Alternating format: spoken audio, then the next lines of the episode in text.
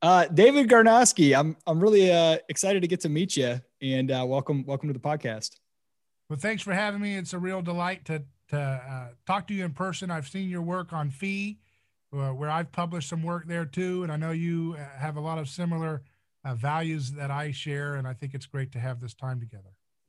Yeah, well, so the reason I wanted to to chat, um, I don't even know how I came across your your podcast. I think I was listening to somebody else's podcast, and I was just looking for something new, and so I started listening to it actually in the car with the kids uh, a couple times, and they now they all love the intro to your. Uh, it's a radio show called A yeah. Neighbor's Choice, where uh, the most electrifying show in radio, A Neighbor's Choice. my kid, my kids all uh, when they hear it coming on. Um, but I found that and I and I loved it. And you have a, I think it's separate from the radio show, a podcast called um, Things Hidden, as well. Uh, which is kind of what I really want to get into. I'm, I'm, I think that's a reference to the Rene Girard book, Things Hidden Since the Foundations of the World. Um, but but let me just start by asking you this radio show. I mean, it's pretty radical stuff. It's not like mainstream stuff. It's not even like conservative radio or like liberal radio. It's like pretty radical like peaceful anarchist voluntarist type stuff how did you get that gig and and what's in the name a neighbor's choice well I, I picked up a book called the bible and i said hey how do i explain this to the public you know and that's where we got started you know now here's the thing it's not a religious program you know and that's clear i try to make it a secular because because you know the, the, the problem is with christian media is they box themselves into this little like like uh you know like a little sectarian bubble. You know, well, now you're doing religious media and here's secular news talk. And I'm like, no, no, no, no, no. We're going to do news talk. We're going to go to secular news talk stations, but we're just going to talk about the way the world is from a perspective that's informed by the Bible. And let's just be honest about it. The West is thoroughly saturated in the uh, the stories and the imagination that is formed from Judeo-Christian stories. Whether we like it or not, whether we're atheists or not, we're swimming in Jesus's fishbowl. And so, what my show is trying to do is to get people to, all right, try to notice the water. You know, you're swimming in this fishbowl. Try how's the water? You know, test it out feel what you're feeling understand why you have the values that seem so baked in uh, to our culture understand why culture is going in a certain direction. And then that will inform why the headlines seem so crazy today. And once you have that secret toolkit, which I have used mimetic theory, we, we can get into that a little bit. Yeah. But mimetic theory provides a kind of secret toolkit in the back of your pocket that you can pull out and use to understand the craziness of our of our times today. And it's not so crazy once you use uh, you know, a kind of anthropological approach to what we see today, it's actually very predictable and it's uh, kind of refreshing and gives you a lot of peace once you understand what's happening, you know? Where, where'd the name A Neighbor's Choice come from? I don't know. You know, I, I came I came up with the name, and I don't know exactly what it means. It means certain things depending on the day when I when someone asks me. So it's, it's like a, um, it's like a band name. You know, you got to keep it a little keep it a little mysterious. Yeah, exactly. Well, you know, it's interesting. You the way you you answered um, that you know hey how do i how do i sort of share the ideas in the bible that i'm very passionate about share the, the ideas of the christian faith but it's not a sort of christian show per se i find it really interesting that you frame it that way because i find listening to it at least the, the kind of church that i grew up in which is sort of your typical evangelical um, politically conservative, pretty pretty tied into politics and believing that you ought to be, you know, get, getting all into political stuff. You know, sort of your typical '90s, especially moral majority, whatever. Your your message when when politics comes to play, I think would be would be kind of shocking and maybe even offensive to a lot of at least the people the kind of churches that I grew up with. Maybe not as much today because it's very apolitical. It's very much not about the political process. It's very much about radical pacifism, uh, maybe more in the line of Christian thinkers like Tolstoy than Christian thinkers like you know whatever uh, you know the typical you know Billy Graham or whoever people who are playing the political games and and saying everybody of a certain church must vote for a certain party. You kind of don't play any of those games.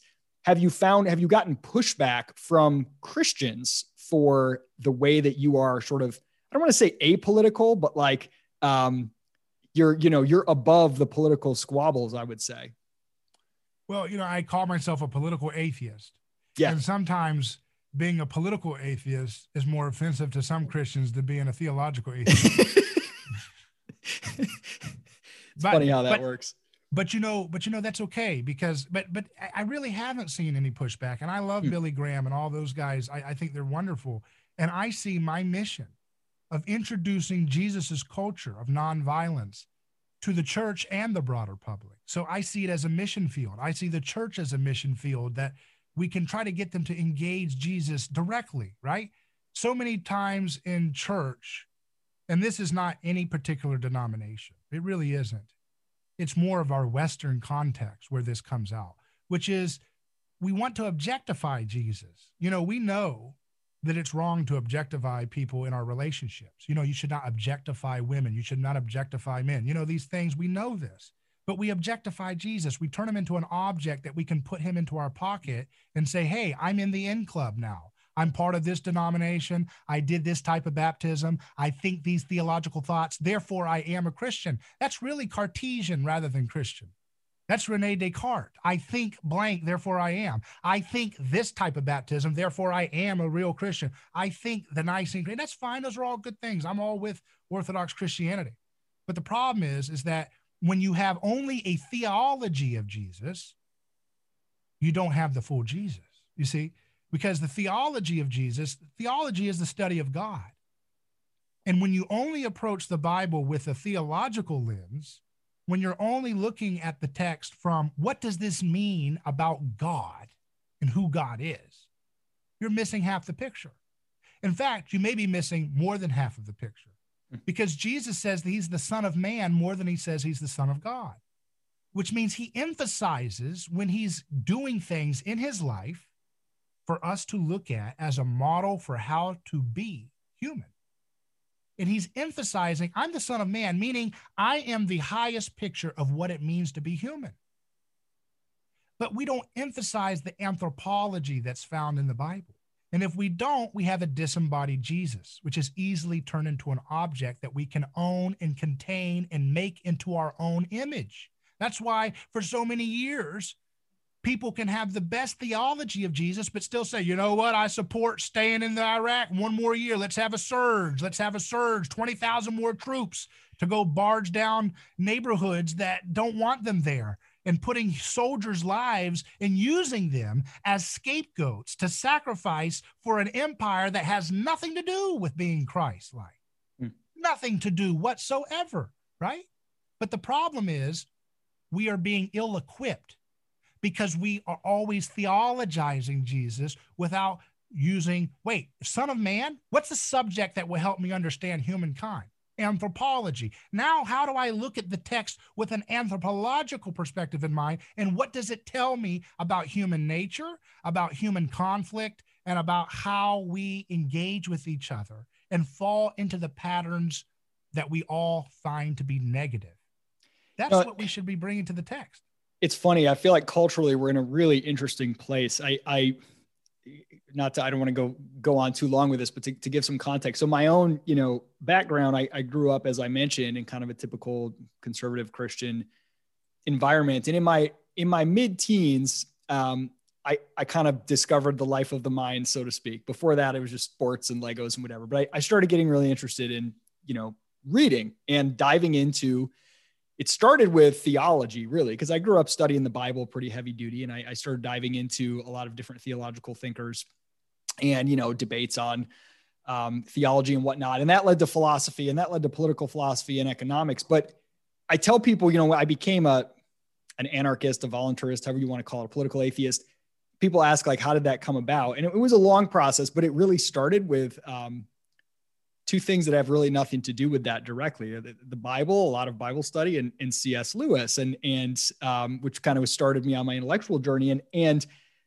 as i came to this understanding of like yeah i remember i read a book by greg boyd many years ago um, the myth of a christian nation and he uses the the terminology that you know the kingdom of god doesn't use the kingdom of uh, this world's tools. The kingdom of God is about, you know, um, power under, not power over. It's like power through submission, etc. And understanding everything that Jesus was about, um, you know, I uh, again one more p- p- profound article by Stephen Leggett in Liberty Magazine, an old paper magazine that they used to publish, like not even glossy pages. It was called "The Call of Christ to Freedom," and and I was like in my late teens when I read this, and he says, you know, when Jesus told the rich man, "Give everything to the poor," it says the man walked away dejected. Jesus didn't send the disciples after him to shake him down and take his money, right?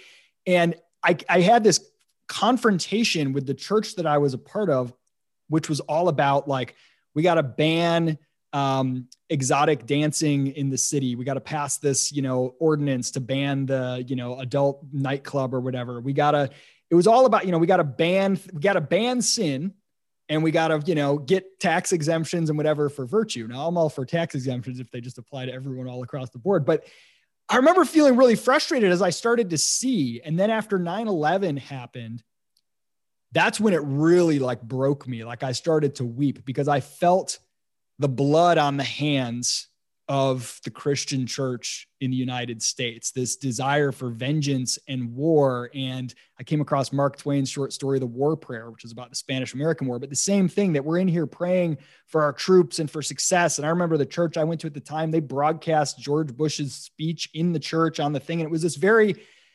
patriotic fervor. And it just, I kind of broke with that. And so I broke from like Christianity at the time, sort of institutional Christianity was very much in that like conservative pro-war law, you know, rah-rah milieu. And let's, let's, you know, punish sin with the law. I broke from that. I think a lot of people in my generation did, but then I saw something equally disturbing. A lot of people from my generation then began what was kind of called like the emergent church they went the other direction. They said, well, no, the church is not meant to be um, politically conservative Republican. So instead, we got to be like politically leftist, liberal, social justice warriors. So instead of using the law to punish sin, we got to use it to force virtue. We got to force people to give money to the poor. We got to force people, you know, to be kind and inclusive or whatever.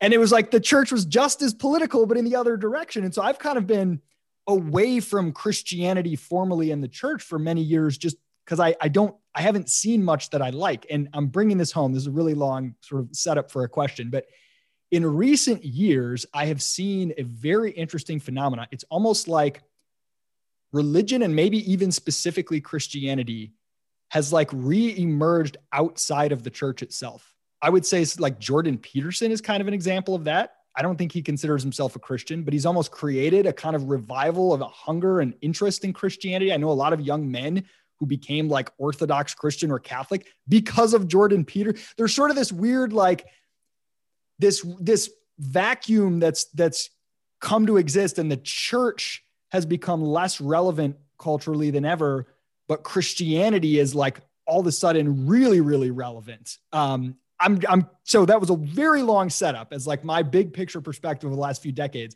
to ask you where do you see Christianity in the culture today? What are what are the various what's going on with that? Am I right to see that there's like a resurgence in interest, but it's sort of separate from the old institutional church? Well, we can bow our heads and close our eyes and make a decision right now if you're ready. You know, that's the you said you're hungering to return to the church, right? well, I don't, I don't I don't think that I, I wouldn't say that I've like left the church or left Christianity. What I mean is like a a you know um, Sunday service or a local service that like like I you know I'll take my my kids and my family. We've gone through phases where we'll go and whatever, but there's there's not a lot of meat and substance in the majority of churches that I have attended. Um, you know, and I've and I've experimented substance with any kind of human gathering. Is there really? You know? Yeah, absolutely, absolutely. But but I guess the question is, do do you see like a an attempt, uh, an interest in Christianity that's that seems to be coming from places other than the church itself. Right, and that's because Jesus is found outside the camp in his own religion, right? So he's right. he's expelled outside the camp, and therefore you'll always find Jesus outside the camp of whatever time you're in. But that doesn't mean that the church should. I, I don't take a position. You know, there's all these folks, and I try to understand people wherever they're from. So I have friends who are Catholic, and I have friends who are Orthodox. I have friends who are Protestant, Mennonite you know, house church. And and look, I'm not trying to be some kind of milk toast, you know, who knows what's right. I'm not going to do that. I'm just going to say, look, let's try to get people to focus on, you know, encountering Jesus and what he's doing in history It's not, see, for me, when you say encountering Jesus, that's loaded with all this Christian ink stuff. I get it, right? You're like, oh gosh, you got a new book to says, you know, encounter Jesus in a fresh new way. It's not, that's the objective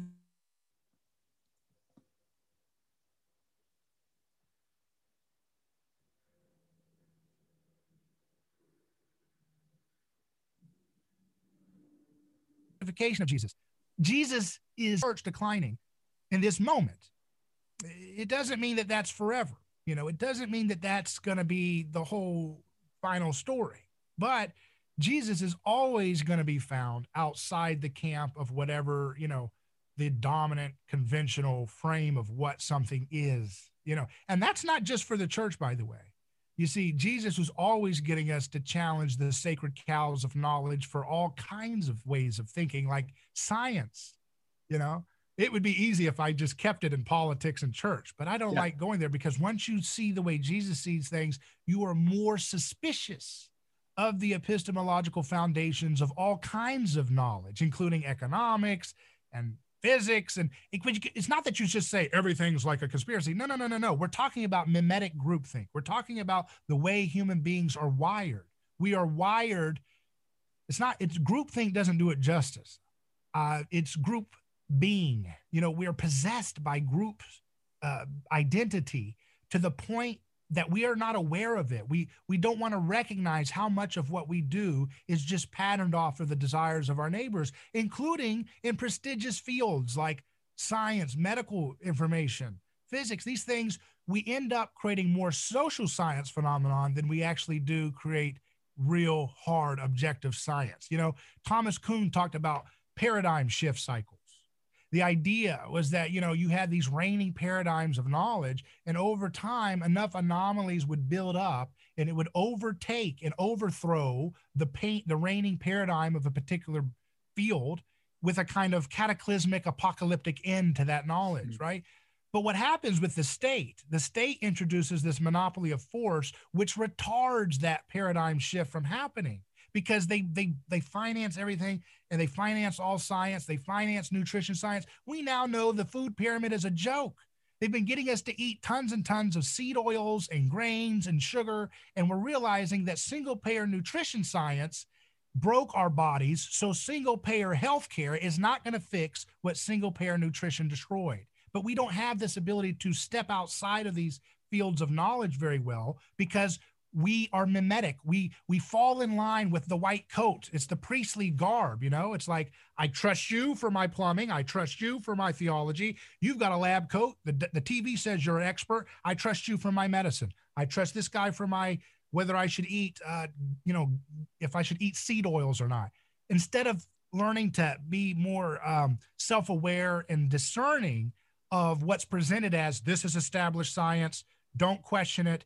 Don't challenge it we're, we're afraid to do that because we don't want to be alienated. We don't want to be on a podcast where, oh my goodness, did you see David? He challenged the food pyramid. Oh, he may not be invited to the next cocktail party. Oh, he might be poor one day if he does that. You know, we have so much social concern for what we say that we lack the courage to challenge these sacred cows all around us. And that includes the church, you see. And so, uh, you know, Jesus helps us move forward in every field that we want to have achievement in. You know, we've had the war on cancer since Nixon. Did we solve it? No, because we don't think like Jesus. Jesus challenged the sacred cows of his time. He challenged the mythologies of his time. He deconstructed them. He said, You say this leper is sick because God hates him. And I say, No, he's not sick for that. He's loved by God. And when you do that, you're rewiring all the hierarchies. You're rewiring all the the group think you know tribalisms that you see in your life and you're bringing people back to the human person back to themselves to be able to understand that so much of what you think you know is actually mimetic hive mind uh, you know concealment of the truth because that's what humans do. That's how we make sense of the world let, let yeah, I want to. So this is the meat of it. This is what I really want to dive into with you. The you know you you mentioned mimetic, um, you know the the mimetic desire, and that's that's right out of Rene Girard. And this is what got me intrigued by you. I I don't think I've encountered anyone. Now I've read Girard a couple of his books. Um, they're pretty they're pretty challenging to get into. I think like like almost any French thinker, with the exception of Frederic Bastiat, it's like you have to get into a groove where you are like you, you like warm up to it, and then you can sort of because it's very um, it can feel a little bit all over the place or almost contradictory at times because it's it's a very different approach. He takes this kind of through the lens of literature, this sociological approach to uncovering these mechanisms at work in culture, particularly the, the mimetic desire and scapegoating mechanism. And I haven't heard anyone else as much as you um, point out. I think you call it like the, the Christ hauntedness of culture or of um, social justice culture. The, the extent to which the, the Christian message, what Christ was about, the idea of concern for the victim, how just how radical a departure that was from all of human history and how we take that for granted. It's easy for us to kind of assume that like the underdog, the victim, the poor person, the handicapped person, cultures have always cared about them and wanted to take care of them. And that's really not the case. This is a really radical and really new thing that's very much a Christian thing. And yet it's it's sort of it's the animating um, thing behind pretty much all cultural and political movements.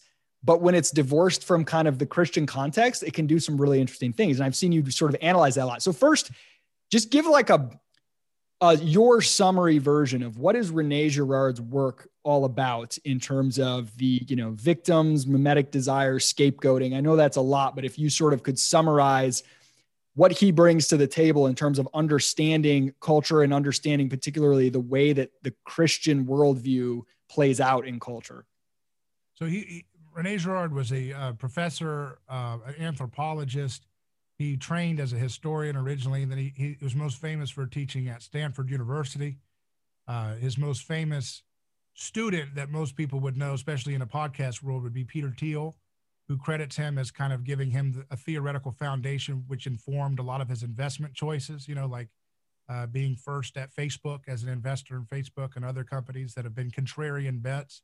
And it, it's, it's a, it's a um, throwback to a time in which like Darwin, where you had grand unified theories of the world, you know, those are not very popular. They weren't popular when Girard was coming up uh, because you know you're told to you know again it's a it's a it's a kind of epistemological foundation you're told in this paradigm if you're going to be a social scientist or a, a professor of literature as he started out as you need to deconstruct the text you know you need to look at the uniqueness of things not the similar patterns of all these different works of literature that girard was studying and, and teaching his students he started seeing there was patterns in all the great works of western literature the great novels had a triangular pattern of desire which is the idea. And this is where my my my friends in libertarianism, everybody gets something to be critiqued in this, you know. So the left gets a critique, the right gets a critique, and libertarians get a critique too, which is why I don't I've never really described myself as a libertarian. I'm friends with libertarians. I, I share a lot of similar views on some things, but I have a lot of foundational uh, you know, issues with the, the the core assumptions underneath the philosophy of what's called libertarianism. But um, uh, the point is is that human beings are uh, mimetic we desire what our neighbors desire you know we desire we copy not just monkey see monkey do rote stuff like you stick your tongue and you stick your tongue back at me we do that but we also go beyond that we desire what we perceive them desiring what they want to acquire whether it's a, a relationship a mate you know a property an object a, fancy new car, a nice home, a better zip code, a better dialect, a better use of language. You know, you got to get woke. You got to use the proper language. They're constantly being updated with new words all the time.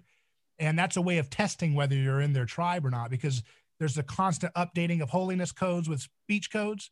And if you're not constantly updating your language of where it's moving, ah, we found you. You're an imposter. Get out. You're not on the, the high uh, class the, like you thought. You know, you I could almost capture that in that in a single phrase, which is really, really popular right now of being on the right side of history.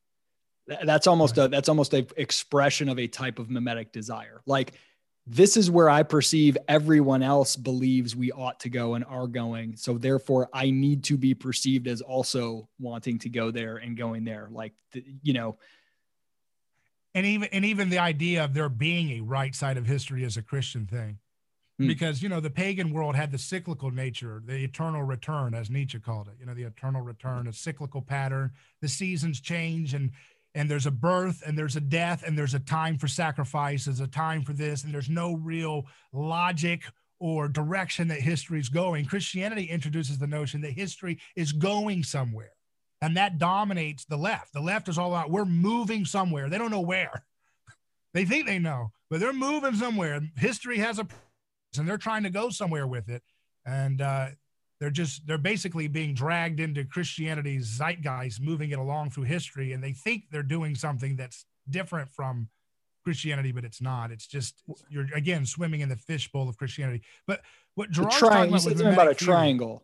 Go ahead. You said something about a triangle with. Yeah, the triangular desire. It's the idea that you okay. you desire what your neighbor has. Oh, got because it.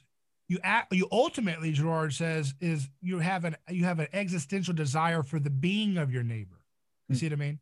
That you you look at an object and you say, "Hey, I want it," but what you really want is to be one with your neighbor. You want to feel complete. You want to feel unity. You want to feel that cathartic release of of of at you know what they used to call atonement or at one ment or something. You know, you're coming united together, and that happens because people say, "Hey, if I can have that, I'll have some of that special juju energy that my friend has." That's what you know uh, I was just attending CPAC for the first time. Anybody who goes to a convention of any type, they're trying to feel one with their neighbor. They want to be a part of the special sauce. They they they go to a Steve Jobs lecture back when he was alive, and they want to get what is it about him? You know, can I can I mimic him and get what he has? That special touch. Or maybe it's Elon Musk. You know, there's just something about him. How does he have 15 corporations and they're all worth all these amazing amounts of money and it's so innovative. How does he do it? How can I be like that? And then so you copy maybe the maybe their hairstyle, maybe their way of talking, maybe their politics, maybe the, the kind of relationships that they have, maybe their business ideas. Oh, Elon has an electrical car company. Maybe I need to create one it won't be Tesla, it'll be Nikola, right? So, you know, so you, you come up with all these different ways of, hey, I can do that too. I can be like that. But ultimately, you want to be one with your neighbor because human beings are not islands unto ourselves. We are individually connected. That's a, a word that came around with Girard's conversations. This idea that, again, kind of critiques the heart of somewhat of libertarian philosophy that we're almost like these enlightened, you know, enlightenment models of complete human beings that all of our desires are from the fount of our hearts, right? But we, we know that's not true. You know, we know that, we, you know, you may want a really particular car, but when you get that car, it doesn't necessarily satisfy you. There's always something like, I lack something, you know? And you look at someone who may be a rival at work and you're like, well, they're not as talented as me or they're not as successful as me, but look how like free they are they're, they're just free. They're free spirited. I wish I could just have that. And so you kind of magnetically are drawn to people that you're even in cl- conflict with. And what Girard's theory, mimetic theory, says is that as you draw towards someone who you admire, uh, and you may not tell yourself you admire them. You know, you may tell, nah, this guy, this is a, this person's crazy. I, am way more put together than that. But there's something that you just, ah, I wish I could be like that. I've got X, Y, and Z better than them, but they've got A and B a little better. Can I do that? And this is a feeling. Sometimes we're aware of it, sometimes it just feels that way. And it draws us towards modeling our life after the things that they seem to have or want, right? And that's where we get into conflict because when you come in close contact with someone, uh, you know, the old saying, um, the grass is greener on the other side. And when you get closer to that other hill, you get closer it, it starts to cause conflict, you know, because you see them kind of imitating, you know, you're, you're getting closer to them. And as you get closer to them, you see the blemishes of their life. You see the, the imperfections of them and you held them up in high esteem. You almost held them like an idol. But as you get closer to them, you're like, oh, but they did that. And oh, they're annoying here and they're bad. And it starts to kind of repel you. Wait, wait a second. I can do better than them. That, that whole saying of don't meet your idols, they'll mm-hmm. disappoint mm-hmm. you that's mimetic. You know, I can do better than that. I thought this guy was going to be a superstar. I thought he was going to be the best pastor of all time or the best scientist. And then I get close to him and they're just a, what a disappointment. I'll beat them. I'll, I'll, I'll, I'll, I'll do what needs to be done. It's my time. That that's mimetic desire, you know? That's why the guy that killed uh, the Beatles guy. What's his name? Uh, uh, Sirhan, Sirhan. No, no, that was the Robert Kennedy guy. oh yeah, yeah, yeah. Um, uh, assassination with the uh, John Lennon's killer. Right. You know, he said, right. "I killed him because I wanted to be him." You know, he wanted to be him. And that stalker energy of these creepers that that try to stalk celebrities, they want to be that. They want to they want to be one with that energy, that that magnetism that they see. And, and this is a pattern that Girard recognizes throughout history and all these great stories and things. Yeah. And ultimately, he concluded basically, I'm giving you the cheat sheet version of Girard. He concluded that the, the reason why these Western novels were so uniquely revelatory um, about the nature of human desire and conflict and, and relationship and scandal was because they were baked in Christian uh, understanding that the Bible had been revealing these mechanisms. You know, the Bible says, Thou shalt not covet. But it doesn't just say, Thou shalt not covet. It says, Thou shalt not covet thy neighbor's this, that, this, that, or anything else that belongs to your neighbor. So the emphasis is on the neighbor. Thou shalt not covet your neighbor is what's really going on. And you look at the first story in the Bible with Cain and Abel, and Cain is jealous of Abel. He desires the status that Abel has in relationship to the ultimate good, right? And so he kills his brother uh, in envy, uh, that mimetic desire, trying to defeat and supplant the other, the rival. Uh, and then what does that turn into? It becomes the founding moment of civilization, the Bible says. That on the death of when Cain kills Abel, on that moment, he, he creates the first city. That's a symbol of what happened to uh, humanity that allowed human cities and politics and governments and, and culture to form. The sacrifice of one on the death of someone becomes the founding moment of a new order or a new city or a new bridge.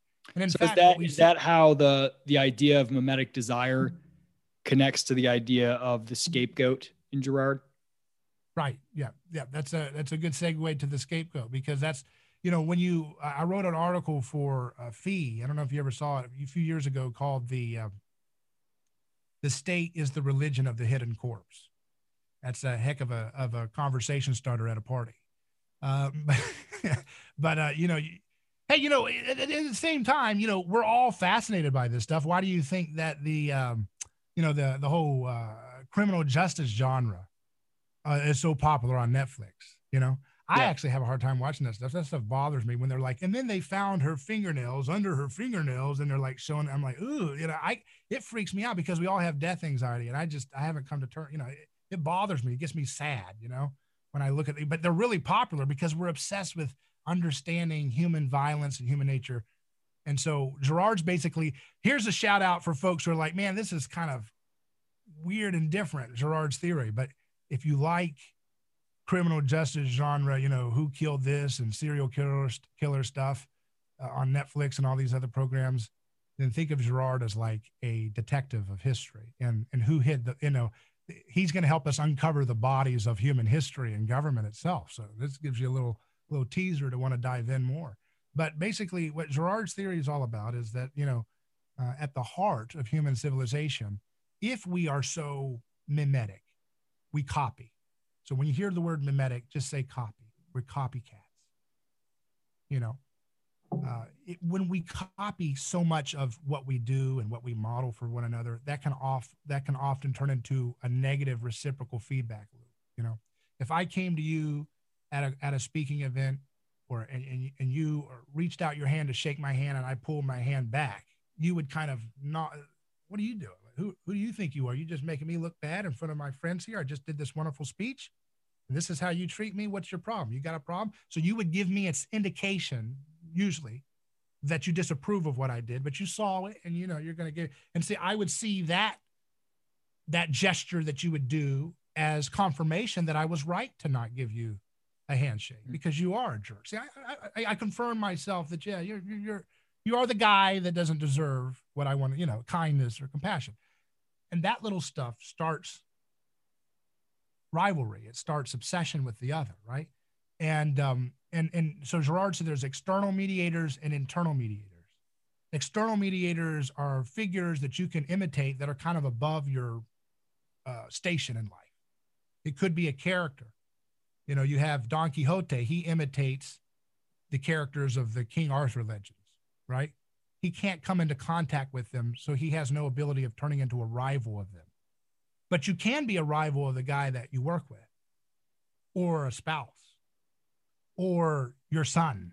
You know, those are closer in proximity where you can have rivalry, you can have conflict. And by the way, that's why Donald Trump ticked people off with his tweeting, because he went from an external mediator, being a president who's transcendent of the state, and then he's over there misspelling stuff and bashing celebrities at three in the morning on the toilet on Twitter.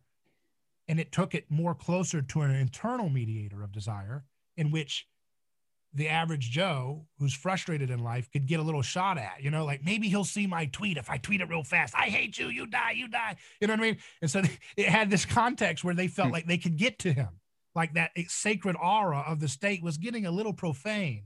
Mm. And they don't interpret it that way, they feel that way. And the way they rationalize it is he's a monster. He's 45. He's not a human. He's just a number. He's Orange Man. You know, he's Nazi. Why is Nazi? Because Indiana Jones made the Nazis the villain. So therefore, what is the biggest villain of my childhood? Nazi. Therefore, he Nazi. It's very, very, very rote kind of primitive stuff that we're falling into. And of course, his team does it mimetically back at the other team. You know, so it, it's a reciprocation thing, reciprocal thing. So, anyways, back to the the uh, snowballing of conflict that human beings fall into. Now, the question is, and I'm going to ask you this if we are unlike human, or if we're unlike animals, because the animals, when you have two wolves fight and the weaker wolf loses, he submits the neck to the alpha wolf to take, and they usually don't take it. They're usually, all right, we're good. I'm the leader. You lost. Get behind. You'll get a little bit of the scraps tonight if we get a, an animal. You know what I mean? It's a very simple dominant submission mechanism, but humans aren't like that. We go on and on and on. In fact, going back to that Bible story, which teaches us about mankind, you know, Cain kills Abel and then he looks for a sign so that he doesn't get revenge on him, that people don't try to kill him. And eventually it spirals out. And it's like you get to that guy, Lamech, who symbolically says, you know, if you kill me, you know, 70 people are going to die. You know what I mean?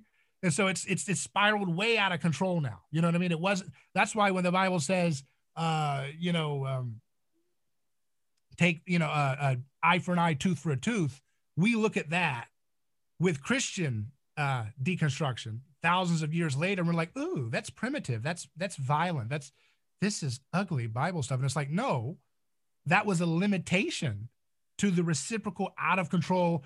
You take my eye, I take your head off you know, and then your friends who saw you saw me take your head off want to kill my whole neighborhood, and then whoever left of that wants to kill my, your whole tribe, and that's called genocide. That's called inter- intergenerational conflict, right? And that's the heart of of what we see in humans' uh, history and even prehistory, right? So the question is, and my question for you is, how could we have survived if we don't have a dominance and submission mechanism to halt violence from going out of control.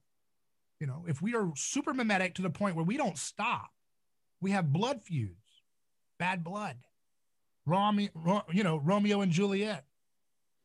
Yeah. How did we? How are we still here? That's my question for you. I mean, yeah. So, so the answer that uh, I think I come across in Girard and that is very compelling is you have to find you have to find someone to sort of collectively heap that onto someone who everybody can say this person or this thing this is the problem they're they're the ones that need to be punished. And you have this scapegoating mechanism that allows for that catharsis. It allows a, a, resolving of those conflicts because you can't go on indefinitely saying you know you're wrong you're wrong you're we have to find someone to say they are the ones to blame. They are the cause of these troubles. You know it's the witch burning or whatever it is. And we have to go and and now sort of ritualistically almost enact this process of sort of you know meeting out vengeance on them so that we can all dissolve these these conflicts and and the scapegoat you're right and the scapegoat doesn't have to be purely innocent they can be and oftentimes yeah. are they're kind of arbitrary in fact, some of the scapegoats are just a participant in a rivalry, you know, and so this is where it's very it's very tangible for us to see this. Uh, you know, we know the saying, history is written by the winners. And oftentimes the scapegoats are the monsters that were defeated by one side of a rivalry, right? That's what Cain and Abel, right? But see, what the Bible does is it takes the side, it takes the camera and points it at Abel's dead body. This is revelation. This is a revolutionary thing. And we're so baked in it that we're like brats. We don't understand, you know, how revelatory this is, how breakthrough, how so progressive. It's more progressive than anything that's called progressive today. Because in that time, in that tribe, and that culture, to be able to take the camera and say, no, we're not going to go with the winners feud and, and, and zero in on Cain. Because if we heard it from Cain's perspective, Abel would have start, turned out to be a trickster. He would have been a Grendel like troll, like Beowulf had to defeat. And he had to defeat this monster to protect the whole world from falling apart into chaos. Yeah. But we don't, I, the Bible doesn't stay there. That's how all mythology does. The Bible says, hey, something happened here. Let's zoom in the camera of history onto the victim. Let's stay there. And what does the Bible say? Abel's blood cries out for vengeance what the heck do we care about Abel's perspective in any other myth? In every other myth, you know, the gods, and we know that we, and here's the tell that the gods are oftentimes victims or people who would be easily killed is they have a disfigurement or they have a handicap. They might have a twisted leg, a twisted gait. They might be a cyclops. Even today, in some uh, more, you know, uh, sacrificial communities, that you know when they have a, a, goat or something born with one eye they parade it around the town as a sign of the gods or something you know? So we can imagine what would happen and you know it's funny even even the phrase uh, witch hunt if you say it today everybody sort of assumes this is unfair and unjust and there are people being victimized because other people want to blame them. Uh, outside of that kind of Christian context of, of concern for the victim and recognition that the scapegoat may be innocent uh, sometimes um, or not deserving. It's like in the, in the rest of history, it's like, no, what, uh, it almost doesn't even matter if they're innocent or guilty, right? Like practices of human sacrifice. It works functionally if we take this person and kill them. Uh, it creates peace or it creates prosperity or it makes rainfall or whatever the beliefs are. Look, we cleared up the problem who cares about them, right? This is about, you know, the, the victors, as you said. And, and I think the Christianity really brings that home with the story of Christ himself in establishing in no uncertain terms, this person is 100% innocent is as innocent as any person could ever be is is perfect right which is the the whole point and is scapegoated. So you can never find a reason to be like he had it coming, right? And it forces you to to look at the victim with compassion, to to take on the understanding that like this is dangerous. This victim, you know, deserves uh, you know, the, the, deserves sort of the same level of dignity and respect and, and justice uh, as everyone else. And I, I, think that is sort of taken for granted. We, we have that baked into our culture, but that is a very Christian idea. So I'd, I'd love to hear from you what happens to that idea, concern for the victim, in the absence of grounding in, let's say, the Christian framework? Well, again, to, to understand the the mechanisms, that the scapegoat mechanism is, is so important. This this is the second piece of Girard's work. His first was mimetic theory, which encompasses the scapegoat mechanism, but it was more about the individual, uh, you know, individual relationships and how those can spiral. The second piece is the scapegoat mechanism, which you alluded to, and and how that works. And by the way, it's not just um, the the idea of of the words. We so many of the words we have have changed. Like think about sacrifice. What when you think of sacrifice in today's connotation of the word in the West, what do you think of? Like you know, not not spending money on myself or something. Self-sacrifice, right? Like you think of like um, like the sacrifice our soldiers make that they put on the boots and they put on the equipment and they they run into the into the fire that we the others don't. Or uh, the sacrifice of of uh, you know giving up uh, your position for somebody else right? So it's self-sacrifice. This is from christ. The, the ancient world notion of sacrifice was sacrifice of another.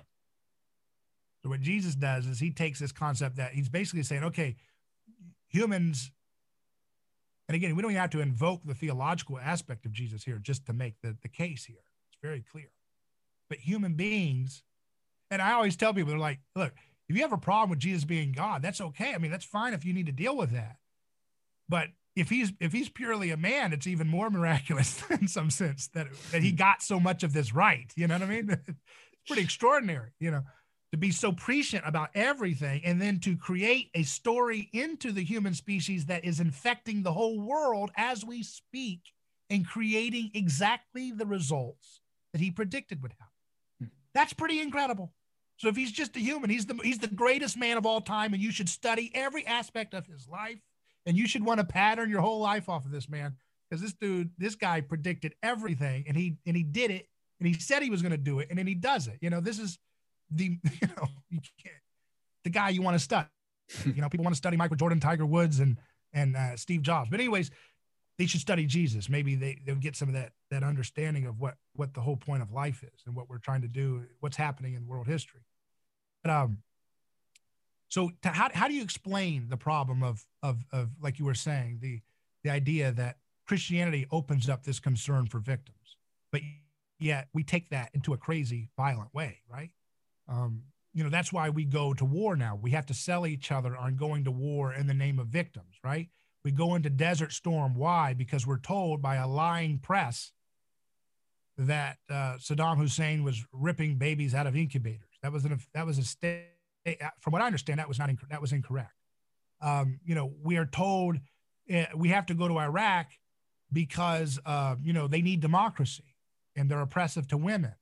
You know, and we got to give them democracy. They have the right to vote. They need to have the right to vote.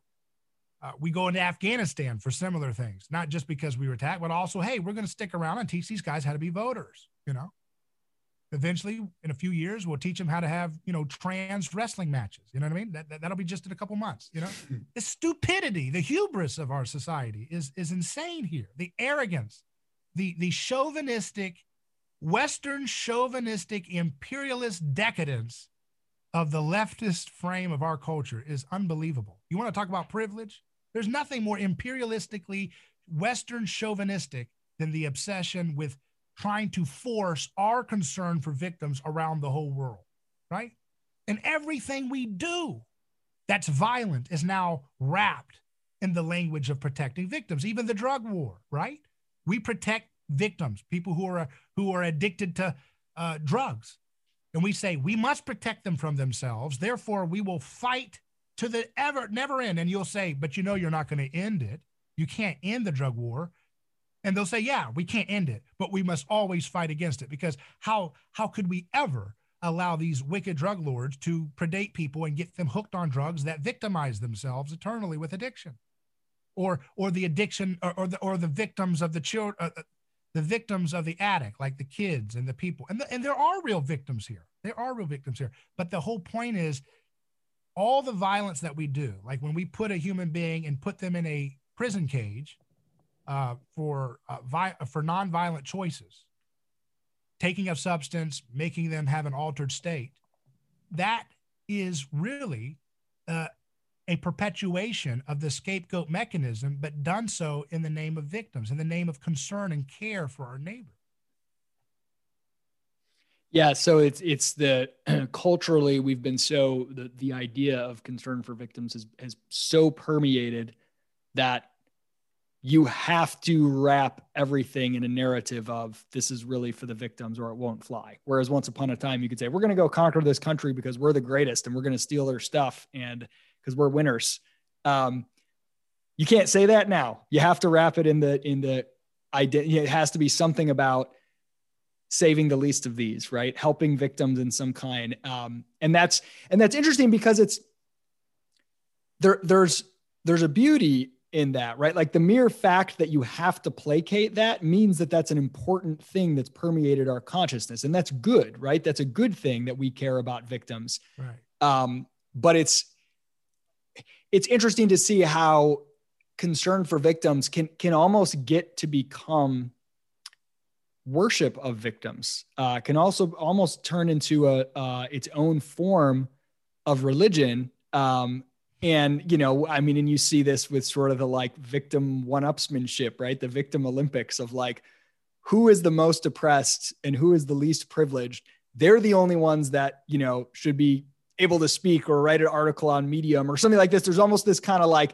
and you get self flagellation of people who aren't victims. I, I'm privileged and I must apologize for that. And I must, right? There's this kind of ritualized religion around victimhood itself how would you contrast what is what is the proper way to have concern for victims without either using it as a tool to deceive people like oh yeah we got to go commit violence to help the victims or turning it into its own sort of religion that's going to end in like a, a, an arms race of who can be the most victimy. You know what i mean? Which is very ca- counterproductive. What's the proper way? Because that's that's a good desire that comes from christianity. How do you how do you channel that in a way that you would say is healthy? Well you have you you have to have uh, um, you know human beings are depend so you have human beings are dependent on role models okay so this is the concrete way that we stop this problem from going into the dangerous place it's going. Is that we have to have role models like Jesus as an external mediator, not an internal mediator, mm. who we can imitate the way he treats his neighbors. And then if we start imitating Jesus the right way and actually do it, then we will create a contagion of positive mimetic desire in which communities will mimetically transform the whole world. And it doesn't take a majority vote or anything. It's just it's a it's a wildfire of cultural renaissance that is available to us at any time. But we don't want to do it because we always believe, including Christians, that if we fully follow Jesus, when he says, take up our take up your cross and follow me, that we'll literally get crucified. And there's a good chance you could get crucified if you follow Jesus. And so we're, we're afraid of that. And that's where I get back to the objectification of Christ is that we want some of him, but we don't want to fully imitate him. Because if we fully imitate him, we're afraid it'll hurt us really bad. And I'm not calling for actual pacifism. I, I believe there's a place for self defense, and we could get into that at another time, perhaps. But, you know, I, I do believe that if we would actually imitate Jesus' nonviolence, which at the simple level just means non aggression and non vengeance. You don't initiate. So the libertarian stuff gets the nap part right, but they don't go the next level. It's not just non aggression, it's also non vengeance you know, in your heart and in your actions. You know, and uh, if, if someone comes into your house and God forbid kills a loved one, you know, and then you go to their neighborhood and you kill their loved ones, that's vengeance. Right. And that doesn't solve anything. But having them, if they were intent to kill, you know, if they killed someone, then they need to be separated from society in some way. And that's okay. That's why we have a prison or something like that to separate them away from society. That you can't go along and just kill anybody you want, and everybody's going to say, "All right, we'll pray for you and have at it, have another time." No, we have to protect victims. So there's a place for self-defense, but but that's what we need. We need role models like Jesus who can ground us into the proper way of dealing with victims, right? And that ultimately leads us not to individualism, but personhood. That's what I call the personhood revolution of Jesus, which is the idea of loving our neighbors as ourselves and that means first you have to love yourself. How can you love your neighbor if you don't have a proper love of yourself? If you don't love yourself, you'll do this, this disgusting narcissistic self-flagellation. Oh, I hate myself because I'm white, and oh, this this is pathetic. It's fake. It's all garbage. We all know it's garbage, and it's it's a it's a it's a toxic thing. That's toxic whiteness. To say, oh, I'm scared of. Oh, I'm a white person. I have to. No, you are loved because you are made in the image of God. That's what Jesus tells you. You see, if you have a problem with the idea of a God, just think about what Jesus is saying in a word, in a way that you understand. You are loved because you're a human being. Your human being personhood is sacred. It's not to be messed with. You are not to be a fodder for sacrificial violence. You're not to be fodder for empire. You are not to be treated in an undignified way. And that's why I'm trying to move folks in the liberty movement away from enlightenment views about rights and more about what's right and wrong. So the caricature of libertarianism is I have a right to have a AR 15 and fire it off into the air on the edge of my pride line up in the air and I can have, you know, be high on heroin and I can, it's my property, it's my rights, it's me, me, me. I don't have to wear a seatbelt, me, me, me, me. Now, I know that's a caricature that people make, but there's an element, you know how they always say libertarians don't have an aesthetic? That's because that's not where Christ is moving the world. Christ is the best aesthetic are the ones that the best aesthetic is that which imitates Christ's um, expulsion story, right? And so when you when you really lean into that, it's not about my right to have no seatbelt on and shoot a AR-15 on the edge of my property line in the air as long as the bullet doesn't fall in your line. I can do whatever I want. It's my freedom, as opposed to well, how should I treat my neighbor? Yeah, you know, you it's know, funny. I, if my I, neighbor has a gun I'm scared of, right? Maybe you don't have a right to own a gun. Maybe owning a gun is a gift from God. But maybe I don't have a right in the sense of moral duty to barge into my neighbor's house and take his gun away because I'm scared that he could use it one day in a violent way. You see how I framed it from me to you yeah. to, to, the other? That's yeah. the way we have to go. It, it's interesting, you know, having been around um, kind of libertarians for a long time and sort of professional libertarians, people that work at sort of libertarian organizations and things.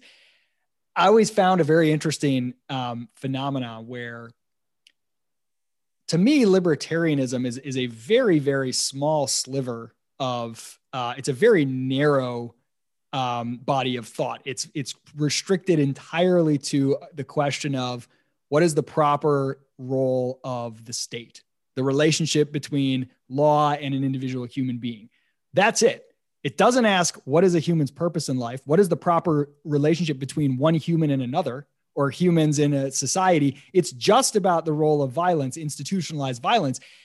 But I think a lot of libertarians, if they don't have something else to latch onto, they take that political philosophy and they attempt to turn it into a life philosophy and they attempt to have it answer all questions for them in life. And it's really just a very narrow subset and it's a really excellent body of thought on that subset on questions of the state you know violence from the state and when when is that either uh, justified or efficient and et cetera. But in terms of how to live it, it doesn't it's not an instruction manual. It's not a life philosophy. And, and that's where i think it gets pretty um, strange and, and uncomfortable and a lot of conflict arises when people look at it to become more than that. And i think that's what's interesting about your work is and again you know, because because I came to my political beliefs because of my religious beliefs and my sort of philosophical journey. Um, I haven't I haven't really you know ever looked at my political beliefs as a guidebook for the rest of my life. Right? It's just the extension of my beliefs about life and morality in general. How does that play out in the political realm? Well, it plays out in the political realm through nonviolence, essentially.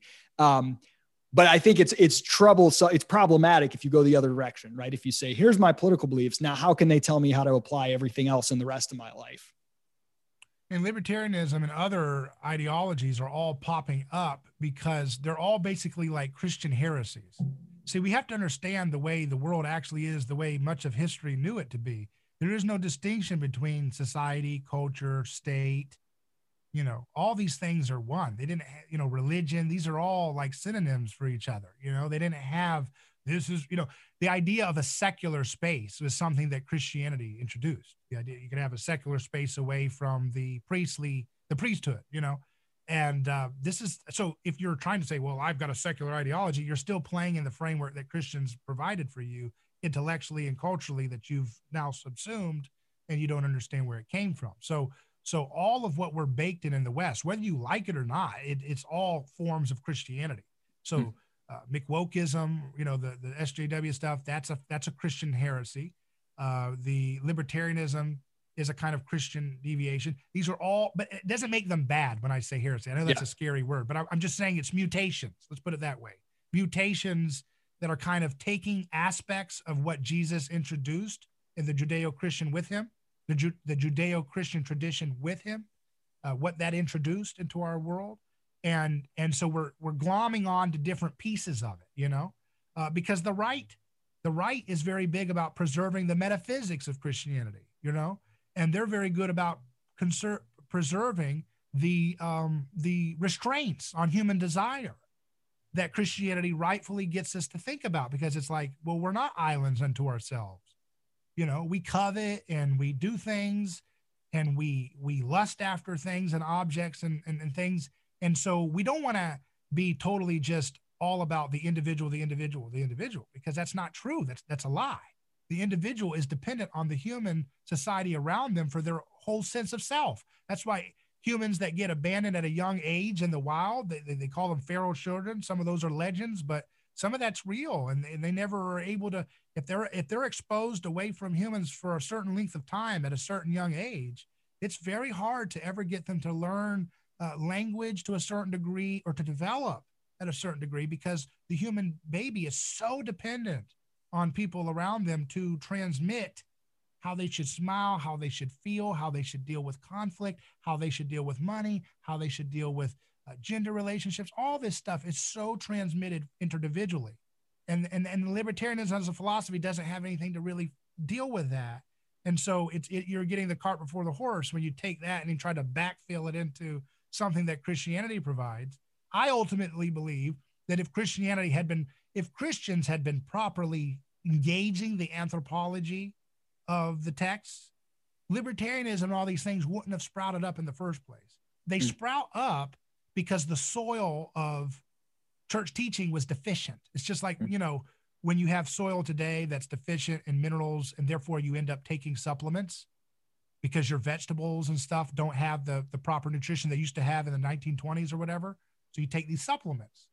Well, that's kind of what libertarianism and these things are. They're like supplements because the soil of our Christian approach, the church approach, is a little deficient on understanding exactly what Jesus was up to and how it informs the headlines and world events of our time. So so yes, the, the biggest concern that Girard had was, uh, you know, what he called hyper Christianity, uh, which is what the he called it victimism, which is what we call the leftist concern for victims, where you know the right is basically uh, scapegoat classic. They want to scapegoat the classic way, and that's why they tend to be more like, hey, do whatever the police says, and that's it. You know, and so if there's a conflict between a policeman and a citizen, they tend to, on the juries, take the side of the police, you know? Or, hey, don't you question that war? That's a sacred effort of our of our of our soldiers. If you question the war, the right will say oftentimes, you're demeaning the sacrifice of the soldiers. This is very classical scapegoating logic, which is pagan. They just put metaphysical Christian claims on top of it like a superficial dressing to try to, you know, to make it more appealing to their conscience. The left, so the right takes the metaphysics of Christianity and tries to glue it onto classical scapegoating hierarchy on average. I'm being general here. The left tends to be more about, all right, I don't really care about the metaphysics of Christianity.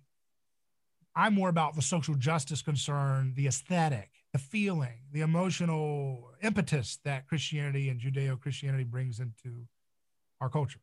And so they're all about, you know, concern for the other and concern for the victim. And that's why, you remember, we were talking about uh, how the Bible deconstructs mythology.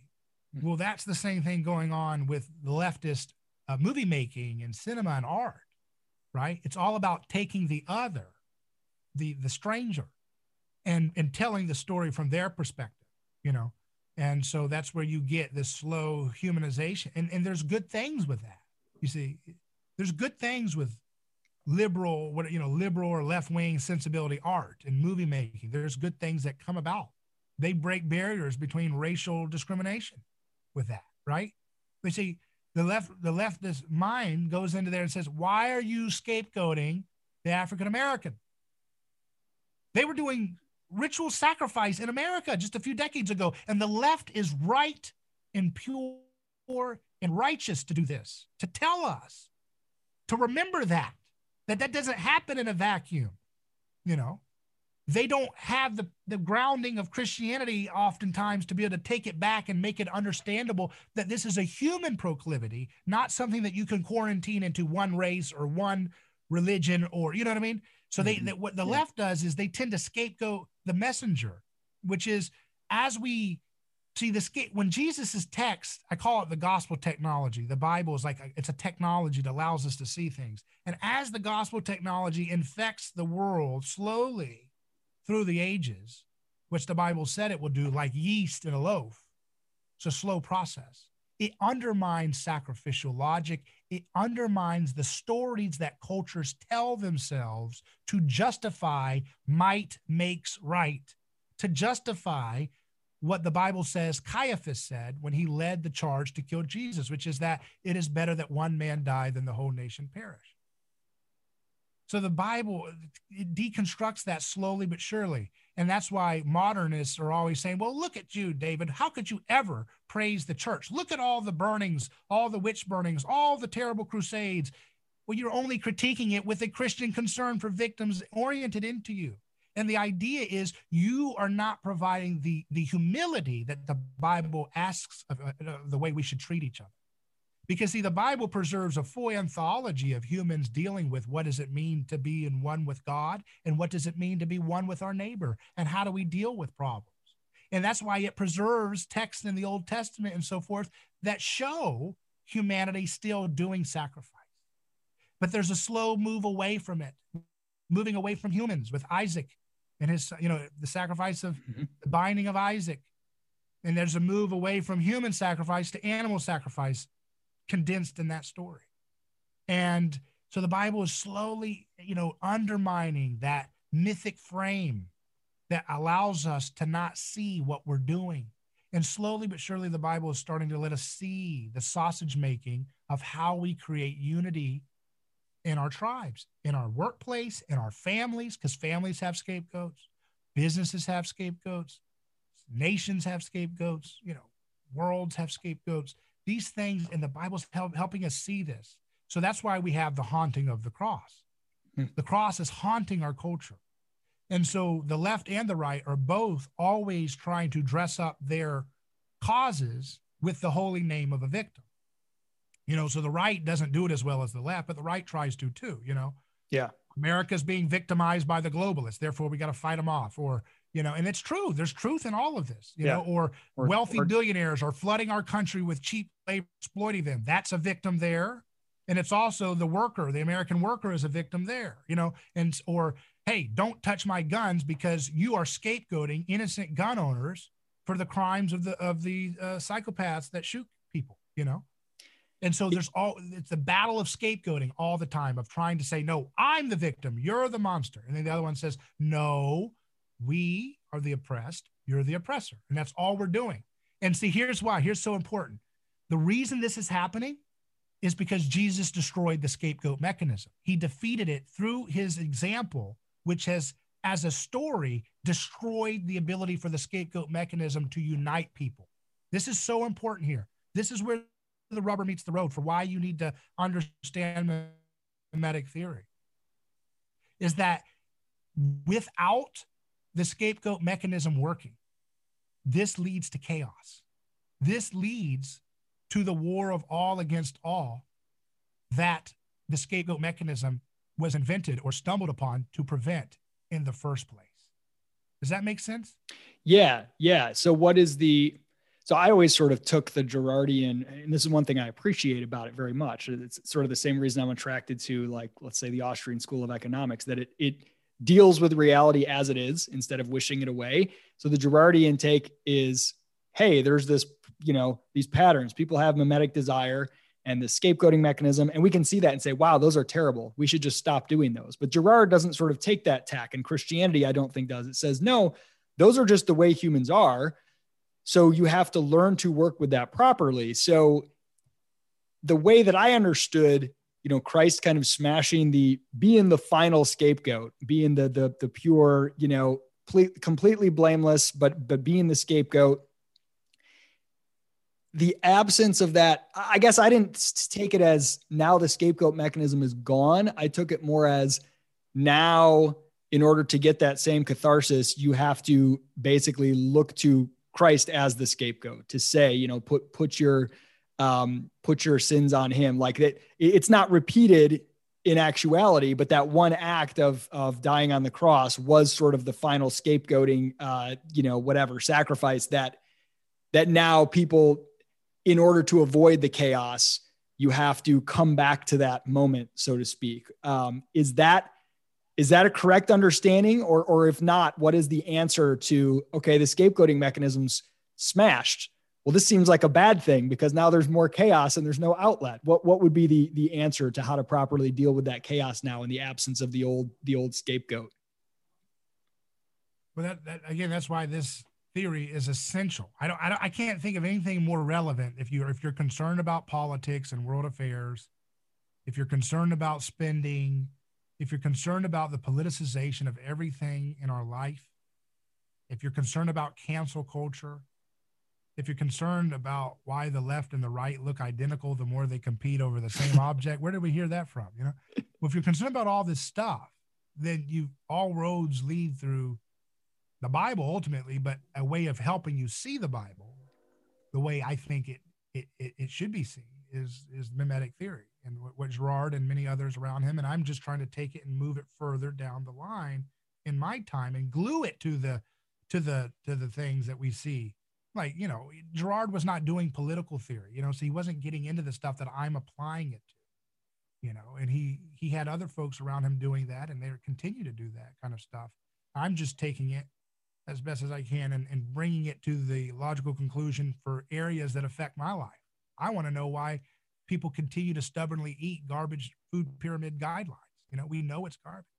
Why do we why do we trust people that say don't wear a mask? Now you must wear a mask. Now you need to have two masks. This is this is the deconstruction of these hierarchies, these priestly castes that have had this sacred aura, but because Jesus destroyed the scapegoat mechanism, enough people can see what's happening and they start to question it and there's no unity, you know. That's why every time a politician wins like Biden, I just want unity. I just want unity. I just want unity. But what does unity mean? It means you submit to me and you surrender to what we are going to do by force. That's the old might makes right that the ancient world was dominated by, but now they have to smuggle it in under the name of victims. So you know, how do we avoid it? It's a tough thing. And it's not one of those things where you say, all right, we can just press a button and abolish all violence and oppression. That's kind of what the left is trying to do. You know, the left has this righteous zeal.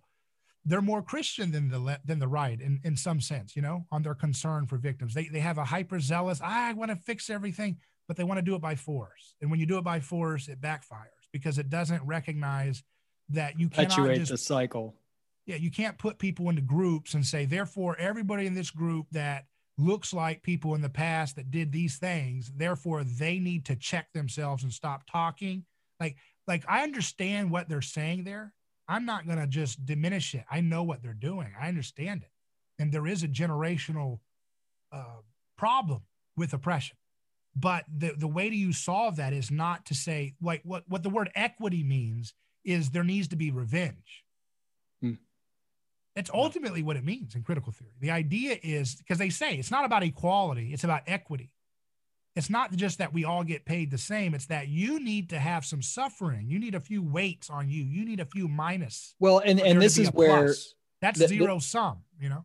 This is where I think the uh the libertarians and and I find their position less threatening because they're always in the minority compared to conservatives and liberals, but this is where maybe they're bringing something from the from christianity that the left and the right aren't which is you know you you criticize libertarianism correctly for sometimes a characterized version it's just you're one individual out here completely alone and, and not paying enough attention to how important uh, the social dynamics are of you know being part of various groups and communities but this is where i think the collective collectivist mindset that both the left and the right employ um, is very dangerous. It's almost like, well, if we can if we can say that this group is guilty or this group, we can as a group we can go and, and uh, commit war. Oh, it's the country. It's not me personally going and dropping a bomb on an innocent person I've never met. It's the country, right? Or hey, we can go and punish this group of people because they're the oppressors as a group. And that's where I think Jesus is very uncomfortable when in saying, okay, which individual among you is without sin? Cast the first stone. It's not we, the group, punishing this person, all where, where all the guilt gets to be spread out, right? It's like, okay, no, individually, take responsibility. What do you personally, you know, are you comfortable going and waging war against someone you've never met in the Middle East? Are you comfortable going in and saying, find another individual who you think is a privileged class that's oppressing someone and go and, and, you know, do you think it's right to take their stuff personally or what? I, I think that that's something we're trying to, trying to hide behind these collective identities, um, you know, is very problematic. Yeah, I mean that, that's that's exactly right. That's why it's important to have that interdividual concept, which is that yes, we respect the human person. I call it personhood, uh, there's words like personalism, things like that, that you could use. Um, but but ultimately, it's it's about this relationship between the individual and the community. But it ultimately rests in kind of a protection of the individual, right? Which is kind of what libertarianism is trying to say, in some way.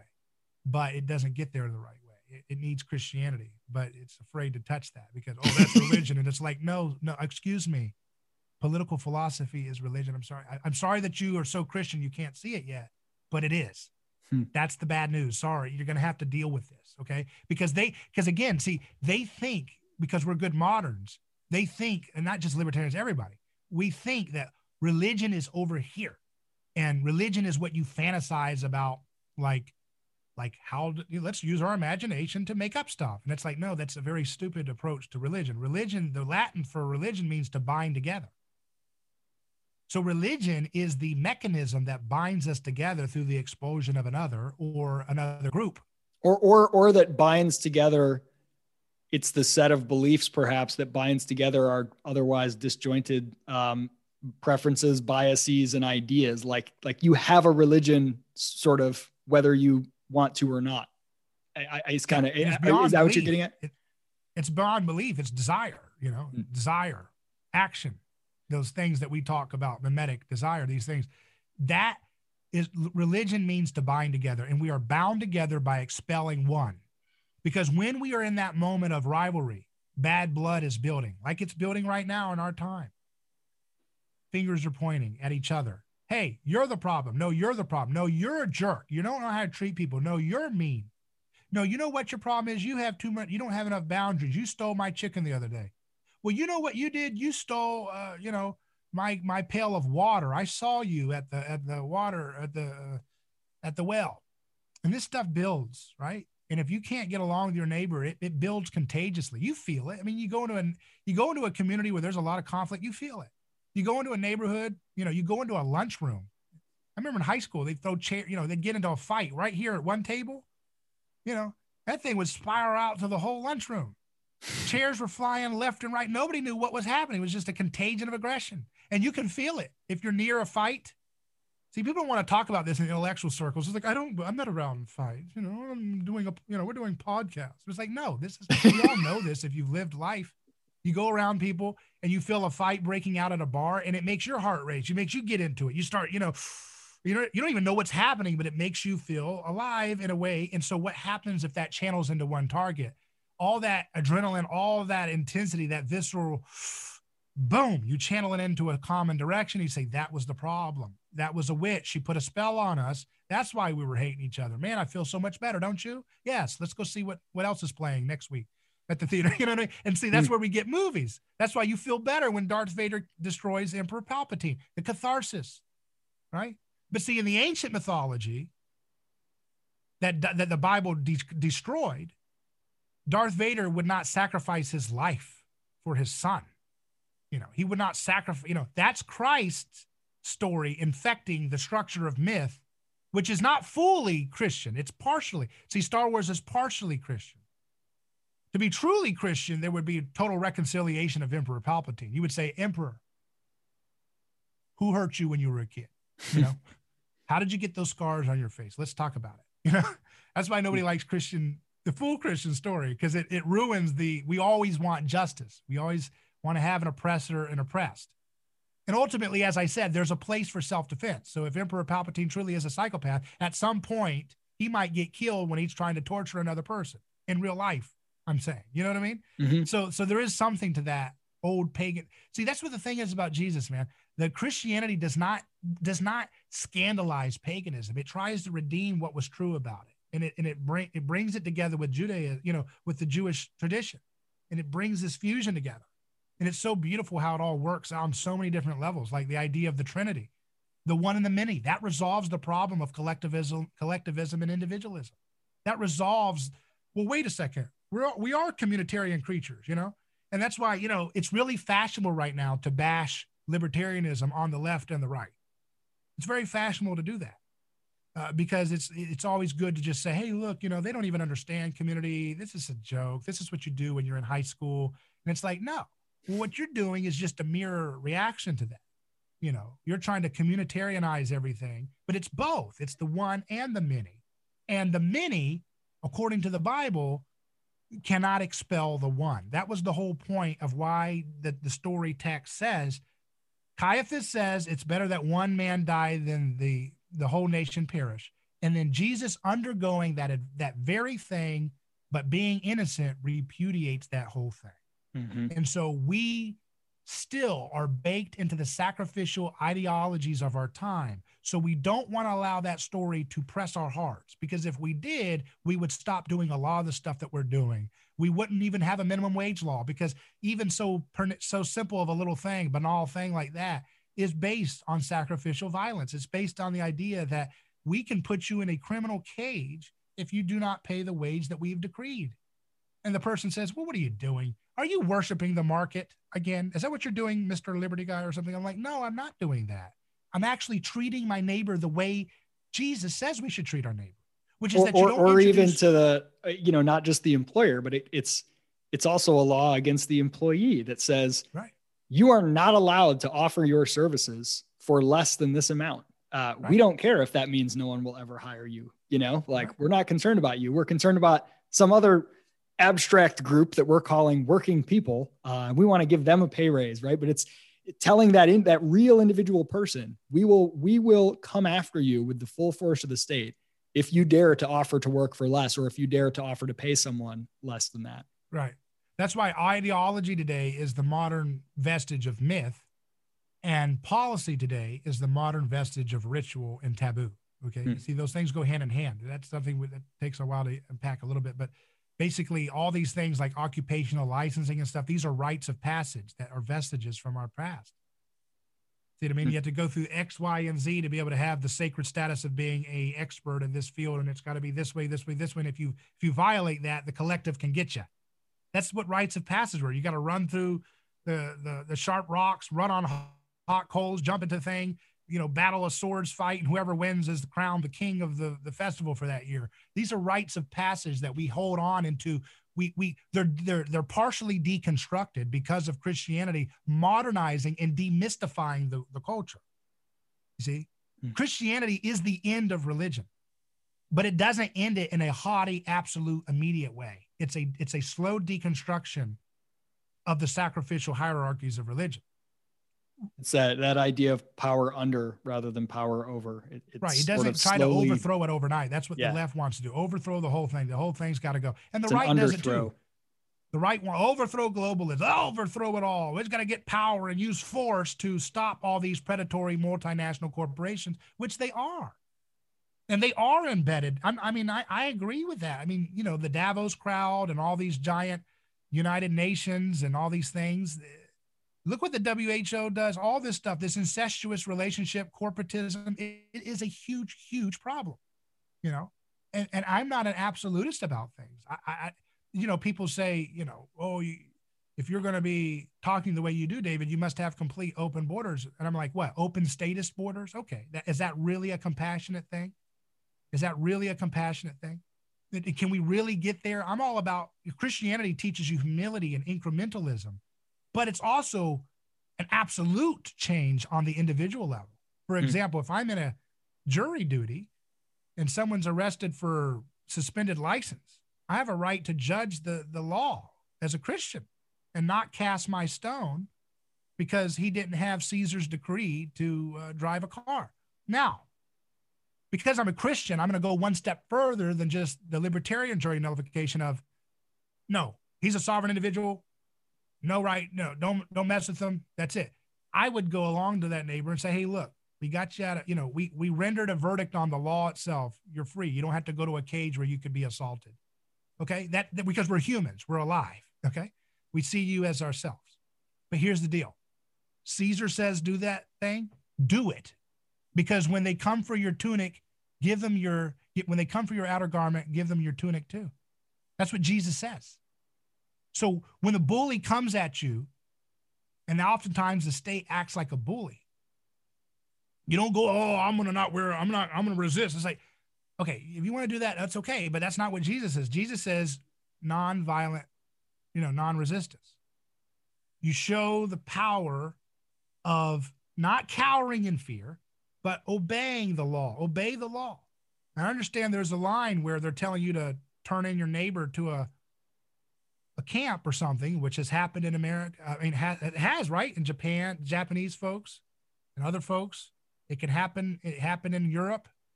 So there's there's certain points where I guess conscience objection, you know, comes into play.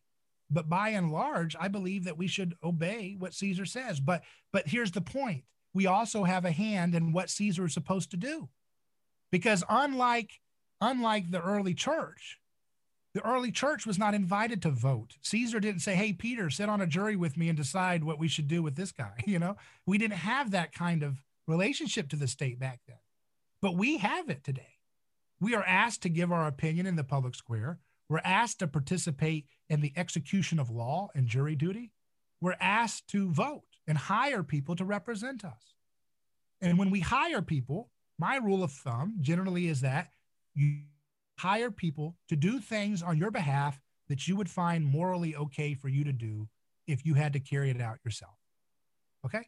So I'm not asking whether you're physically capable of carrying out the law. You know, if you you know you're scared of guns or physically frail or whatever. I'm not asking that. I'm talking about in the moral principle of it all. Are you okay with carrying out the law that you want that politician to put on the books or keep on the books on your if you're not okay with carrying it out yourself, don't hire somebody to do it for you. So if you're not okay with taking your neighbor because you saw them in the window doing a little cocaine and barging into their house with guns with a no knock raid and tasing them if they disobey or resist or, or, or fight back and putting your knee on their neck, if you're not okay with doing that yourself, then don't you ever hire anybody who would do that to your neighbor on your behalf. That's what Jesus teaches you to do to take responsibility for the stone that's in your hand. When you go in that voting booth, it's like a voting right. You hide behind the curtain and nobody knows what you do. It's a secret ritual, you know? Nobody knows what happens. It's like a dirty little secret. And they want every, and that's why they get mad when you don't vote because they want everybody to have moral taint on them. You signed up for this too, you know? You know, you t- yeah. you did this yeah. too. You put your hand and you voted for Trump. You voted for Biden. You, that's all we always do. That's way that way we feel like we're all buying into it. We're trying to create the unanimity that the scapegoat mechanism used to create yeah. instantly. But what, Jesus broke. so so to wrap it up, we've we've we've gone and we could we could go a lot deeper into a lot of this stuff, but we, we've covered a, a good bit of ground. To bring it back to the question, how do you how do you get the catharsis without the scapegoat mechanism now that it's smashed? What is the proper way to deal with the mimetic desire um, absent absent that mechanism? Well that's a good point. And and and you get that i thought about that. Let me say how to put this. It's you get that through a few different ways.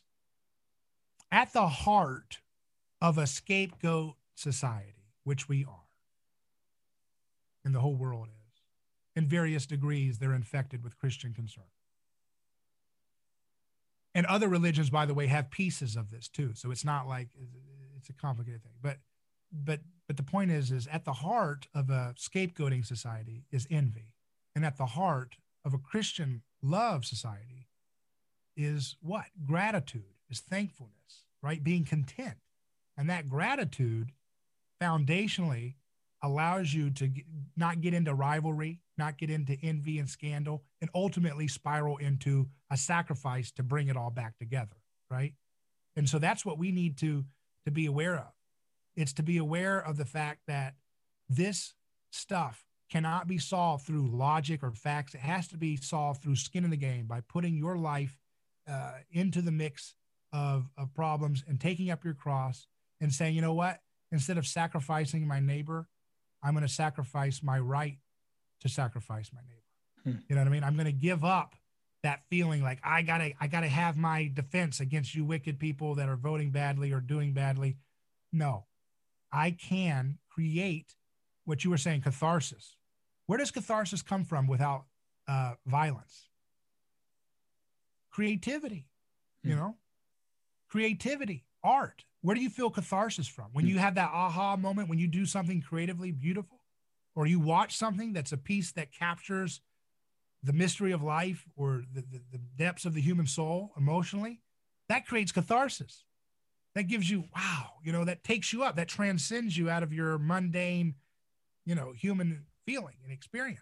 So that's a kind of catharsis through through creation, not destruction. You see, the state, the heart of the state is a scapegoat mechanism, and the heart of that is destruction.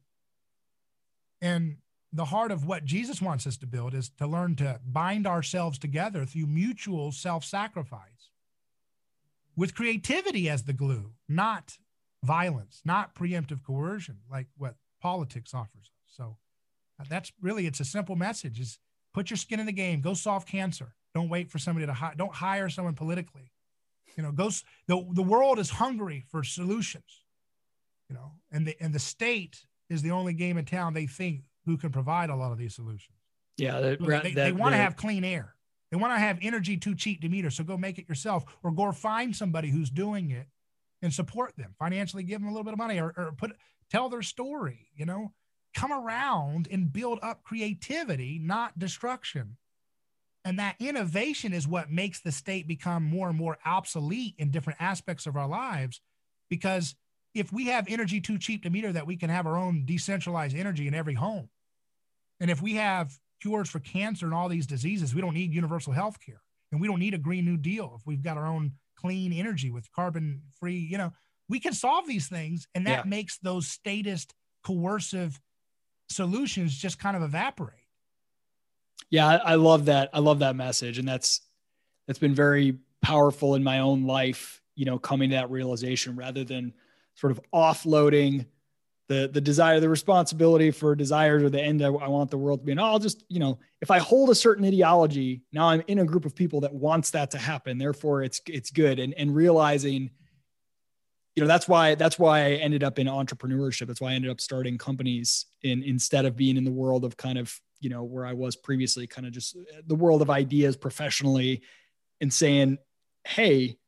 I can build an alternative to higher education system or to help people uh, get their careers started so that they don't have to rely on the corrupt you know status seeking uh, university system. I can i can create something right now that brings into the world the kind of changes that i want instead of looking for who's talking about these things so I can, you know, vote for them or go and, and you know, follow them on Twitter and and throw my signal to the world that I support these ideas and hope someone else solves it, but rather like what can I right now build? How can I build the the, the kind of things that I want to see? Um, that was very that was very powerful for me. David, this has been awesome. Where uh where should people go if they want to hear more of your stuff and, and check you out? Our, website that has all of our. Uh, I have a daily radio program, and we have a few affiliates on FM and AM, and then we also have, have uh, a podcast that that carries. It's you know I'm on iTunes or Apple Podcasts wherever you get your uh, podcasts at Spotify. Just search for David Gornoski. Um, David Gornoski on whatever platform you use. Uh, YouTube, we do video streams on there of my daily radio show. And then we have, so we have two things. A Neighbor's Choice is the daily radio show. And then Things Hidden is our podcast that kind of comes out once or twice a week. And that's a deep dive where we get into this stuff. So that's a Neighbor's Choice is kind of like, you know, my, my, my general news analysis of the day with interviews. And we got a lot of interesting folks on there. And then the um, Things Hidden is more of a deep dive podcast, online only podcast. All of that is found at a neighbor's neighborschoice.com emphasis on a. As people say, sometimes people think I'm saying, uh, you know, when you tell, hey, what's your name? You're like, uh, David. And they're like, they just think you stuttered, uh, you know, but you're actually, so it's a neighborschoice.com. And I'm a very stickler about, you got to put the A in there. Because I've thought about it and I said, neighbor's choice, that doesn't ring. It doesn't ring. It's about how it sounds. Aesthetic is important. And when I open up that show, like your your you said your kids like, it's important yeah. how you make those words flow. You're listening to Neighbor's Choice. No, that does yeah. not fit. You're listening to a neighbor's choice. Now that flows, you see.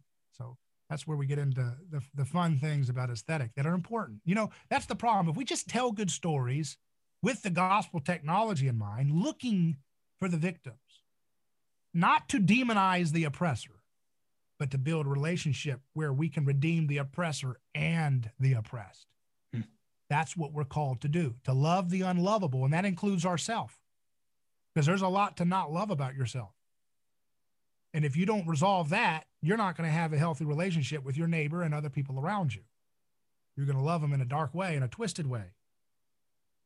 So all these ideologies are just manifestations of bad depiction, the bad understanding of love, you know?